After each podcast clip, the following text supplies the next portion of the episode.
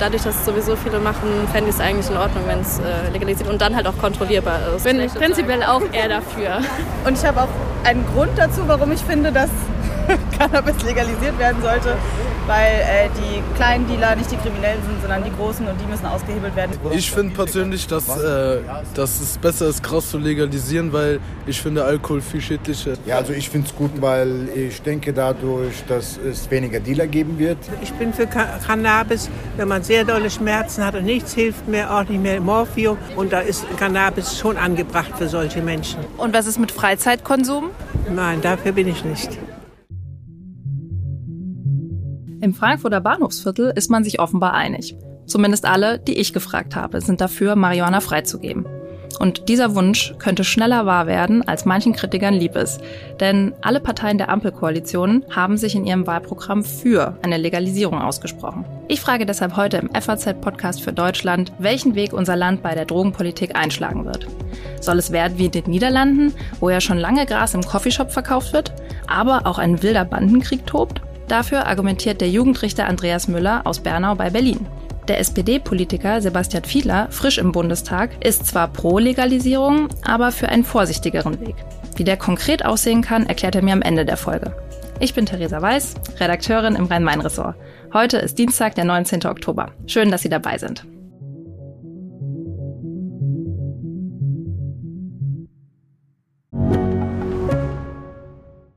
Mein Name ist Dr. Tillmann Grümenapf, niedergelassener Kinder- und Jugendarzt hier im Ennepe-Ruhr-Kreis. Die Einführung der Telematik sehe ich durchaus als Chance, aber aktuell fällt das System oft aus und es gibt viel zu wenig technischen Support. Dafür geht eine Menge Zeit drauf, in der ich die Kinder nicht genügend betreuen kann. Das muss sich ändern. Die besondere Nähe der niedergelassenen Haus- und Fachärzte ist in Gefahr. Was die Gesundheitspolitik jetzt dringend ändern muss, erfahren Sie auf rettetdiepraxen.de.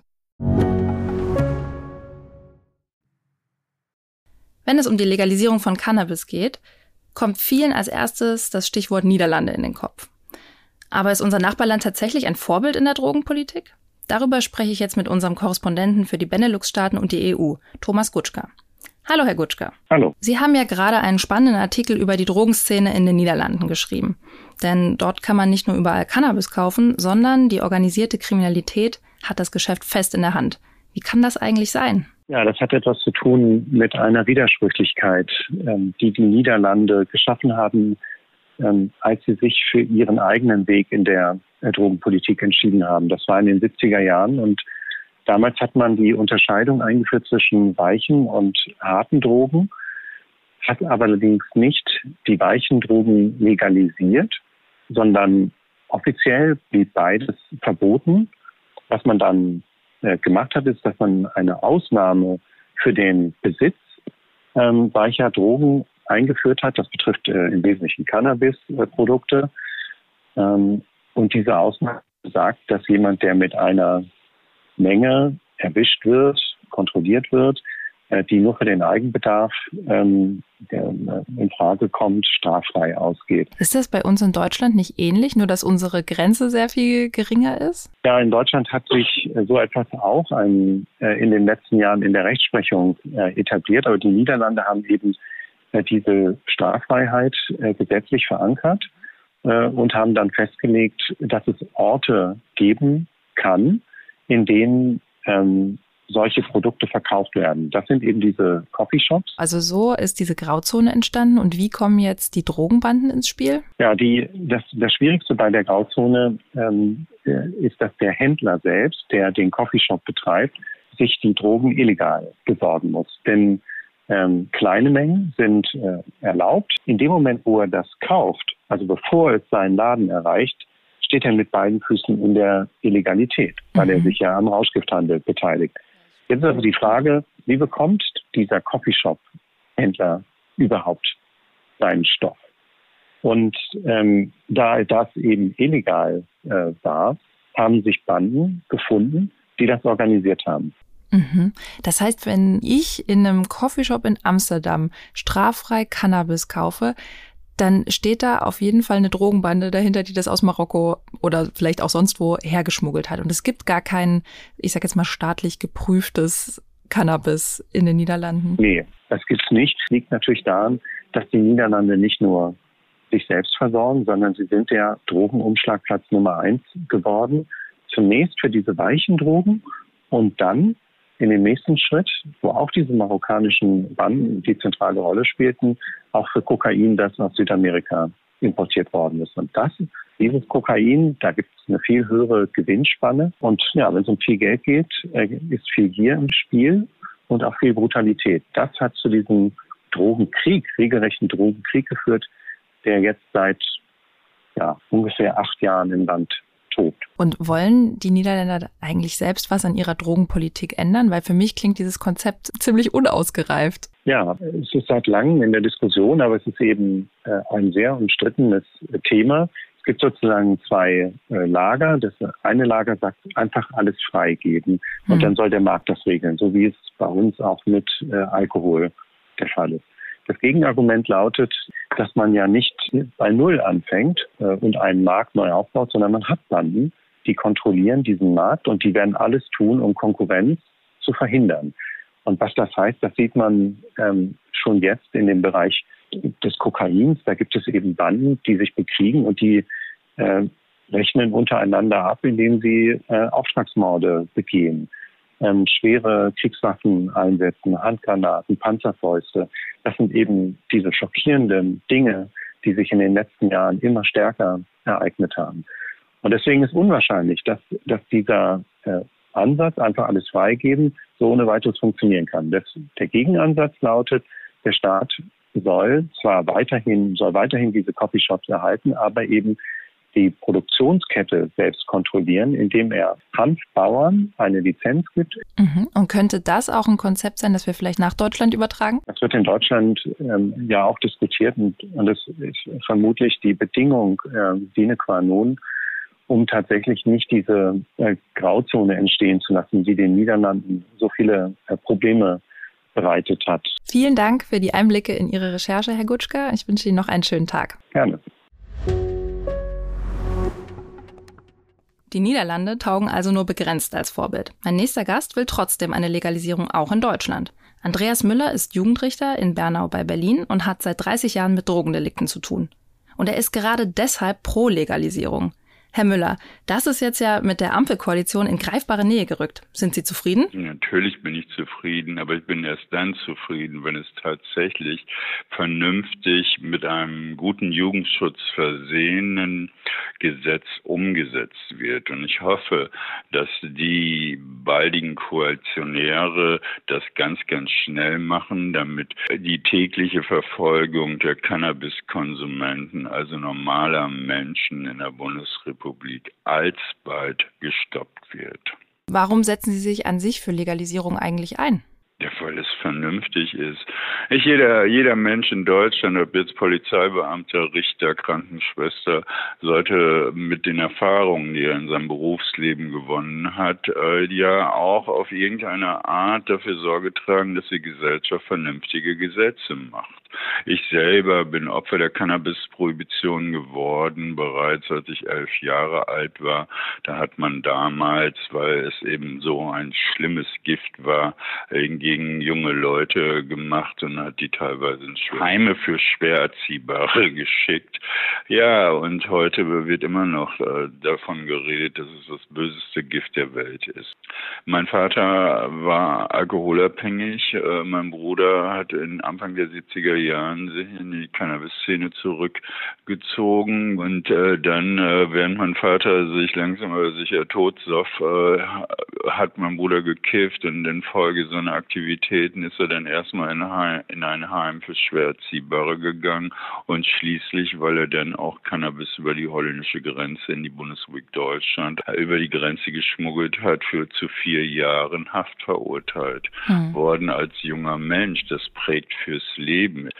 Ganz normale Menschen wurden durch die Cannabis-Prohibition kaputt gemacht um dieses Betäubungsmittel nicht ausbreiten zu lassen. Was ist passiert? Heute wird an jeder Ecke gekifft, der Broker kifft, ja, die Bankangestellte kifft, alle möglichen kiffen mal hier und da, entweder auf Partys oder abends, ja. Und es wird immer noch gewettert gegen Cannabis als Einstiegsdroge, was weltweit kein Wissenschaftler mehr vertritt. Es gibt Menschen, denke ich, die jetzt diese Geschichte, die Sie auch von Ihrem Bruder erzählt haben, so deuten würden, dass sie sagen, na ja, das Cannabis hat Ihnen diesen wichtigen Menschen genommen. Nein, da kann ich nur sagen, die Politik hat mir diesen wichtigen Menschen genommen. Wenn man die Kenntnisse von heute 1970 gehabt hätte, hätte man dieses Gesetz ganz anders gestrickt.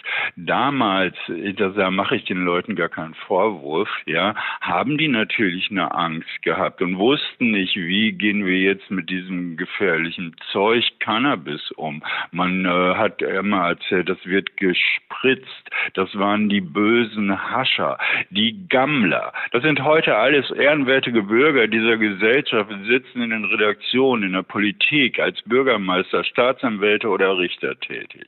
Man hat sie verfolgt bis zum Gehen nicht mehr. Sie denken also, Legalisierung ist eine gute Idee und vielleicht können Sie mal erklären, warum konkret? Also was würde das konkret bringen? ich muss ein bisschen grinsen. Wenn etwa vier, fünf Millionen Menschen in dieser Gesellschaft permanent oder gelegentlich Cannabis nehmen, dann hört es auf mit der Verfolgung der Minderheit der Cannabiskonsumenten. Menschen müssen keine Angst mehr haben.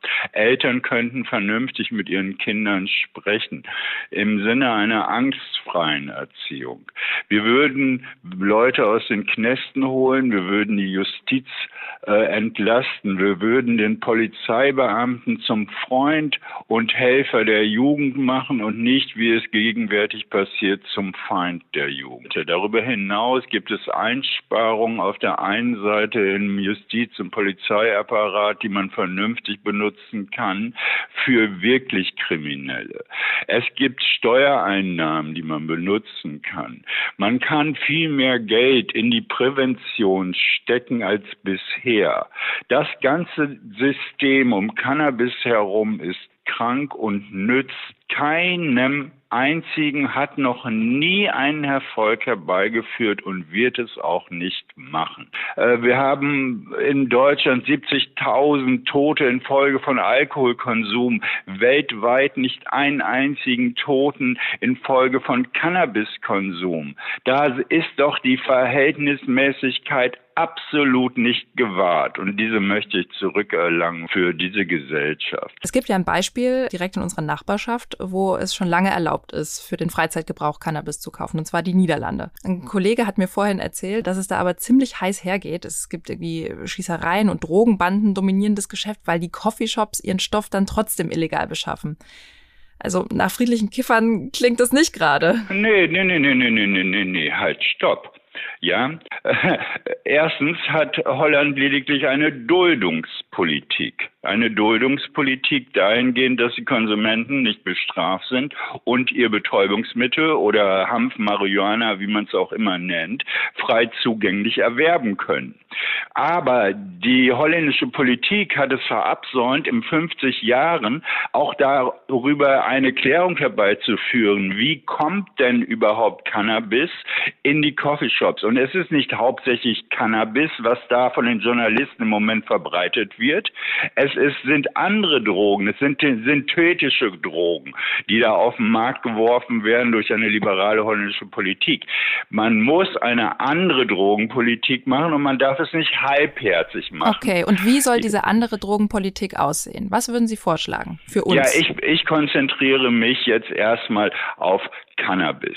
Die Politik muss sich einig werden, dass erstmal das ob gemacht wird. Wir wollen das. Und dann sollen sie sich hinsetzen und eine vernünftige Legalisierung machen, wo der Staat drauf guckt. Beim Alkohol guckt auch der Staat drauf. Da steht auf jeder Flasche, wie viel Prozent er hat. Da dürfen sie dürfen selber auch nicht irgendwie Tausende von Biere zu Hause brauen.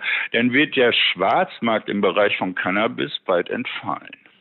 So, und dann brauchen wir auch keine Banden, die hinter den Kulissen der Coffeeshops oder der Apotheken oder der Cannabis-Fachgeschäften stehen und auf irgendeine Art den Markt, der ja da ist, versorgen. Das kann der Staat machen. Ich habe hier in Frankfurt einfach mal versucht, verschiedene Menschen anzusprechen. Da haben alle gesagt, dass sie dafür sind. Nur eine ältere Dame meinte, naja, für medizinisches Cannabis, aber nicht äh, für den Freizeitgebrauch. Ja, und wenn, wenn Sie die ältere Dame fragen würden, ja, liebe ältere Dame, möchtest du denn auch ein bisschen Cannabis rauchen für deine Schmerzen, wenn es dir gut tun würde, dann würde die sagen, ja, da möchte ich nicht bestraft werden. Das heißt, die ältere Dame bei einer vernünftigen Fragestellung würde sagen, ja, wenn man selber nur, ja, und keinem anderen wehtut, in seine Schmerzen Schmerzen beseitigen will, warum soll ich mir dann nicht ein Pflänzchen ins Wohnzimmer stellen mhm. dürfen?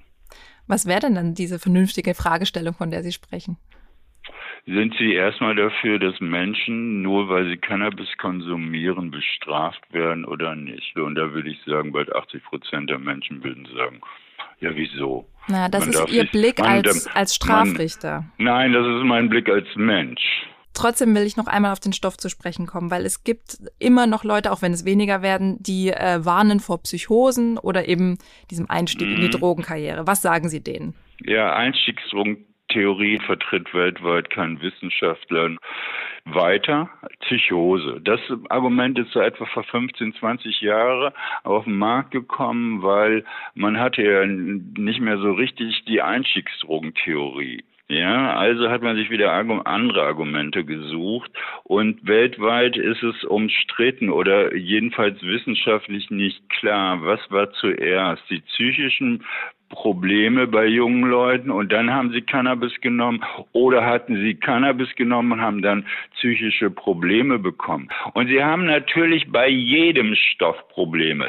Und weil wir nicht alle bis auf äh, das Restrisiko schützen können, können wir nicht hingehen und Millionen von Mitbürgern, die Steuern zahlen, die regelmäßig arbeiten, verfolgen. Gestern hat ein Kollege von mir bei uns in der Zeitung kommentiert, er sorgt sich, dass durch die Legalisierung Jugendliche stärker in Berührung mit der Droge kommen, weil Erwachsene ihnen das so vorleben. Ich kann nur mit dem Kopf schütteln, wenn ich sowas lese.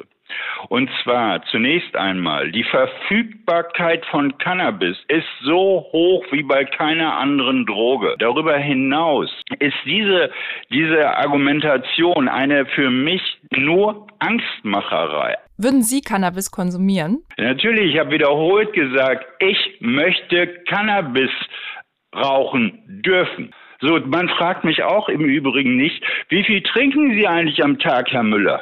Das mit dem Alkohol ist ein großes Thema. Und wie viel trinken Sie? Ja, ich finde, äh, ich gehöre zu den, ich nehme mal an, 15 bis 20 Millionen Mittelstandssäufern in der Bundesrepublik Deutschland, die abends nach Hause kommen und erstmal entweder eine Flasche Bier aus dem Kühlschrank holen oder aber sich überlegen, welchen Wein trinke ich heute Abend, einen Rotwein oder einen Weißwein. Ja, so. Alkohol ist das Gift für diese Gesellschaft. Wenn Sie, wie ich, Richter seit 30 Jahren sind, wie viele Opfer habe ich gesehen, die infolge von Alkohol geschlagen wurden? Wie viele Frauen im Rahmen der häuslichen Gewalt werden von ihren Männern geschlagen? Ich habe aber noch keinen gehabt, der auf dem Sofa sitzt, sich ein bisschen Cannabis reinzieht und dann, eine, dann seine Frau geschlagen hat. Okay, das war jetzt ein sehr flammendes Plädoyer für die Legalisierung von Cannabis. Herr Müller, ich danke Ihnen für Ihre Zeit. ja. Vehemente Verfechter für die Legalisierung gibt es viele. Was ich mich aber gefragt habe, SPD, Grüne und FDP sind laut Wahlprogramm alle dafür. Also im Grunde ein Thema, das man schnell abhaken und als Erfolg verbuchen könnte. Nur im Sondierungspapier steht dazu nichts. Warum eigentlich? Das habe ich meine Kollegin Helene Bubrowski gefragt, die in Berlin für uns das politische Geschehen beobachtet. Alle drei äh, befinden den derzeitigen Stand, dass nämlich auch der Besitz von Cannabis unter Strafe steht, als Missstand und sind der Meinung, dass Verbote den Konsum nicht gesenkt hätten, sondern stattdessen nur Ressourcen ähm, von Polizei und Justiz binden, die viel besser in die ähm, Bekämpfung organisierter Kriminalität investiert werden könnten. Außerdem, so argumentieren insbesondere FDP und Grüne, ähm, müsse ähm, dem Cannabis der Cannabis-Vertrieb, ähm, der Schwarzmarkt entzogen werden. Warum steht von Cannabis trotzdem in dem zwölfseitigen Sondierungspapier nichts drin?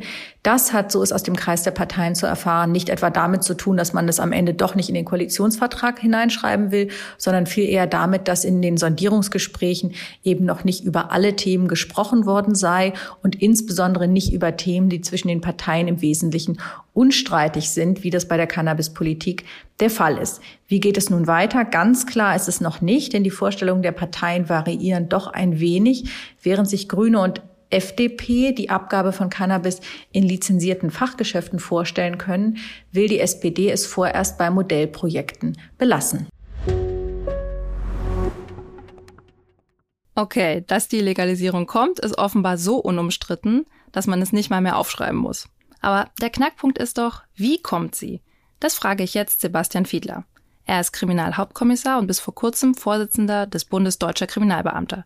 Gerade ist er für die SPD in den Bundestag eingezogen. Er will sich dort auch für die Legalisierung von Cannabis einsetzen. Herr Fiedler, kommt jetzt Cannabis für alle? Gibt es das nicht schon längst für alle? Würde ich erstmal so fragen.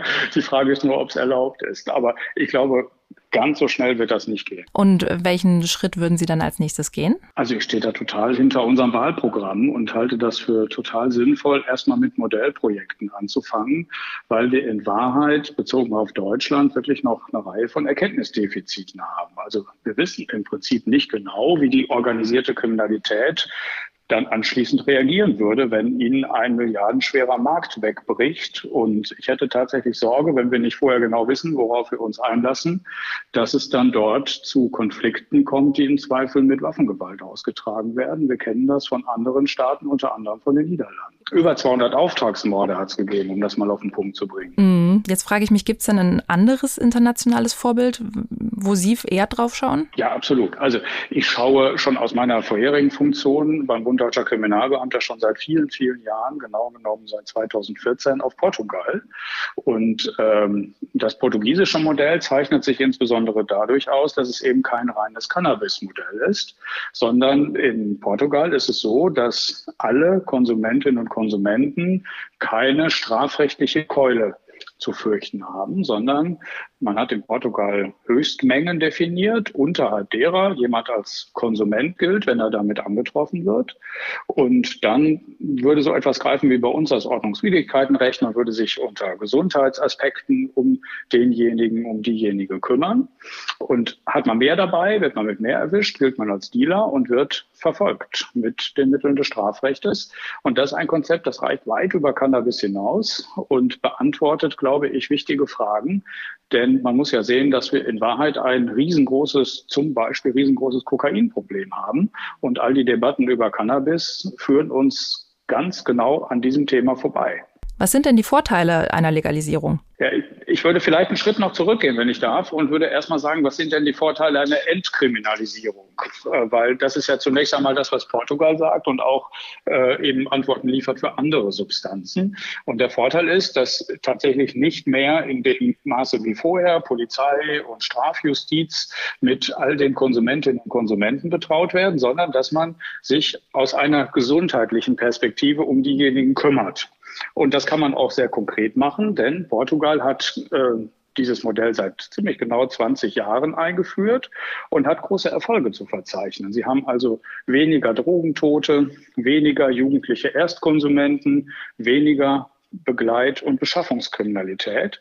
Und das sind, finde ich, sehr, sehr wichtige Kriterien für eine erfolgreiche Drogenpolitik. Und ich würde immer uns allen dazu raten, sozusagen das als großen Rahmen zu diskutieren und zu begreifen und dann für Cannabis nochmal gesonderte Regelungen zu diskutieren, weil das eine Substanz ist, die wirklich in der Breite der Gesellschaft konsumiert wird und bei der es viele Argumente dafür gibt, sich mit Modellprojekten noch einmal etwas genauer anzuschauen, wie man sich möglicherweise auf den Weg zu einer kontrollierten Abgabe begibt. Viele sehen das aber anders. Äh, klar, Sie haben recht, das ist irgendwie eine gesellschaftliche Realität, aber es gibt auch laute Stimmen dagegen, Cannabis als Teil des normalen Konsumverhaltens zu sehen. Zum Beispiel der Vorsitzende der Deutschen Polizeigewerkschaft, Rainer Wendt, der bezeichnet Cannabis als gefährliche Einstiegsdroge. Wie sehen Sie das? Ja, Sie haben das richtig beschrieben, dass Sie eine laute Stimme äh, dort zitiert haben, im wahrsten Sinne des Wortes, würde ich sagen. Ich halte das für ziemlich populistisch, denn ähm, die Frage um die Einstiegsdroge ist eine, die immer wieder mal zu hören ist, aber für die es einerseits aus der Wissenschaft heraus ernstzunehmende Gegenbefunde gibt und auf der anderen Seite könnte man genauso sagen, wer einen Joint raucht, hat vielleicht schon mal vorher eine Zigarette geraucht. Also ähm, das ist eine Diskussion um des Kaisers Rat. Sie hilft uns an der Stelle ehrlich gesagt überhaupt gar keinen Schritt weiter, weil es im Kern damit gar nichts zu tun hat. Denn wir sollten uns alle einig sein, dass wir die Zielsetzung teilen, dass die Leute möglichst wenig von solchen Substanzen zu sich nehmen. Wir sollten die Auffassung teilen, dass wir möglichst wenig Abhängige haben wollen, möglichst wenig Erkrankte. Und die Frage ist jetzt also, wie erreichen wir dieses Ziel? Und da habe ich jetzt noch nicht wirklich erkannt, äh, dass mir jemand erklärt hat, dass mit den Mitteln des Strafrechts, also strafrechtlich Konsumentinnen und Konsumenten verfolgen, dass das uns diesem Ziel näher bringt. Das hat mir auch Herr Wendt noch nicht erklären können. Aber bringt es uns dem Ziel näher, wenn wir jetzt Cannabis viel leichter verfügbar machen? Das ist ja nicht, wäre nicht mein Ziel, es leichter verfügbar zu machen. Ich würde sagen, es ist jetzt heute sehr leicht verfügbar. Das zeigt ja die Realität. Also ich äh, kann mir kaum vorstellen, wenn Sie unter Jugendlichen mal rumfragen, ob Sie da einen finden, der sagt, er hätte Probleme an Cannabis zu kommen. Das Problem ist doch derzeit aktuell, dass wir überall verunreinigtes äh, Cannabis haben. Also es wird häufig besprüht, um es schwerer zu machen. Im harmlosen Fall mit Haarspray, in anderen Fällen mit synthetischen Cannabinoiden, was dafür, dazu führt, dass wir dort auch zusätzlich zusätzliche Erkrankungen nochmal äh, verzeichnen. Und äh, es gibt sehr, sehr viel Gründe anzunehmen, dass wenn wir mehr in Prävention stecken, äh, und das müssen wir ehrlich gesagt auch zuerst tun, äh, dass wir da größere Erfolge haben können, als wenn wir weiter so machen wie bisher. Lassen Sie mich nur noch mal kurz äh, betonen, warum ich unter anderem für Modellprojekte und nicht für eine direkte äh, Öffnung dieses Marktes bin. Und da gibt es aus meiner Sicht zwei ganz wichtige Argumente. Das erste ist, dass wir zuerst die Prävention hochfahren müssen. Mhm. Und das derzeit noch gar nicht getan haben. Also die Fachberatungsstellen, mit denen ich mich in den letzten Wochen unterhalten habe, erklären das sehr, sehr gut. Das heißt, wir brauchen zuerst mehr Personal, mehr Strukturen, die müssen wir erst hochfahren äh, und danach können wir uns mit äh, kontrollierten Abgaben beschäftigen. Und das zweite Argument habe ich vorhin schon mal genannt. Wir müssen antizipieren, in etwa Ideen davon haben, wie wird die organisierte Kriminalität reagieren. Aber Grüne und FDP sprechen sich ja in ihren Wahlprogrammen zumindest eher für diese lizenzierten Fachgeschäfte aus, denen Sie jetzt so eine äh, vorsichtige Absage erstmal erteilt haben. Was glauben Sie, wie Sie da zusammenkommen in der Koalition? Äh, total einfach, weil ich wäre missverstanden worden, wenn ich dem eine Absage erteilt hätte. Ich schlage lediglich einen Zwischenschritt vor, bevor wir uns auf diesen Weg begeben. Und der Weg, den teile ich. Ich sage nur, auf dem Weg dorthin müssen wir vorsichtiger agieren als mit schnellen Öffnungen, sondern müssen in der Zwischenzeit auf dem Weg dahin noch Erkenntnisse sammeln, Präventionsstrukturen hochziehen. Das ist meine einzige Argumentation. Deswegen kann ich mir kaum vorstellen, dass wir hier nicht äh, zusammenkommen, sondern ich glaube, die gemeinsame Zielsetzung, die, da gibt es überhaupt gar keine Einigkeit. Es geht nur um den Weg dahin, über den wir uns unterhalten sollen. Dann sind wir gespannt, welchen Weg Sie dann beschreiten. Ich danke Ihnen jetzt sehr für das Gespräch und wünsche Ihnen noch einen schönen Tag. Sehr gerne. Herzlichen Dank. Wenn es nach der SPD geht, wird es also wohl Modellprojekte für freies Cannabis geben, was auch immer das dann genau bedeutet. Ich bin gespannt, wie die aussehen sollen und wie das in der breiten Gesellschaft ankommt. Denn dass die Meinungen da stark auseinandergehen und es auch emotional wird, ist ja kein Geheimnis. Mein Kollege Philipp Eppelsheim hat zum Beispiel gerade einen flammenden Kommentar gegen die Legalisierung von Cannabis geschrieben. Den verlinke ich Ihnen in den Show Notes. Das war der FAZ-Podcast für Deutschland heute am 19. Oktober mit Theresa Weiß. Bis zum nächsten Mal.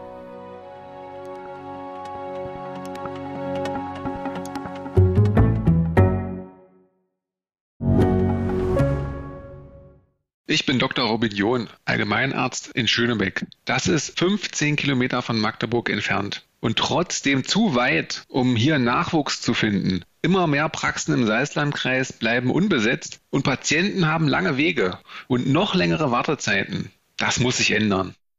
Die besondere Nähe der niedergelassenen Haus- und Fachärzte ist in Gefahr. Was die Gesundheitspolitik jetzt dringend ändern muss, erfahren Sie auf rettetdiepraxen.de. you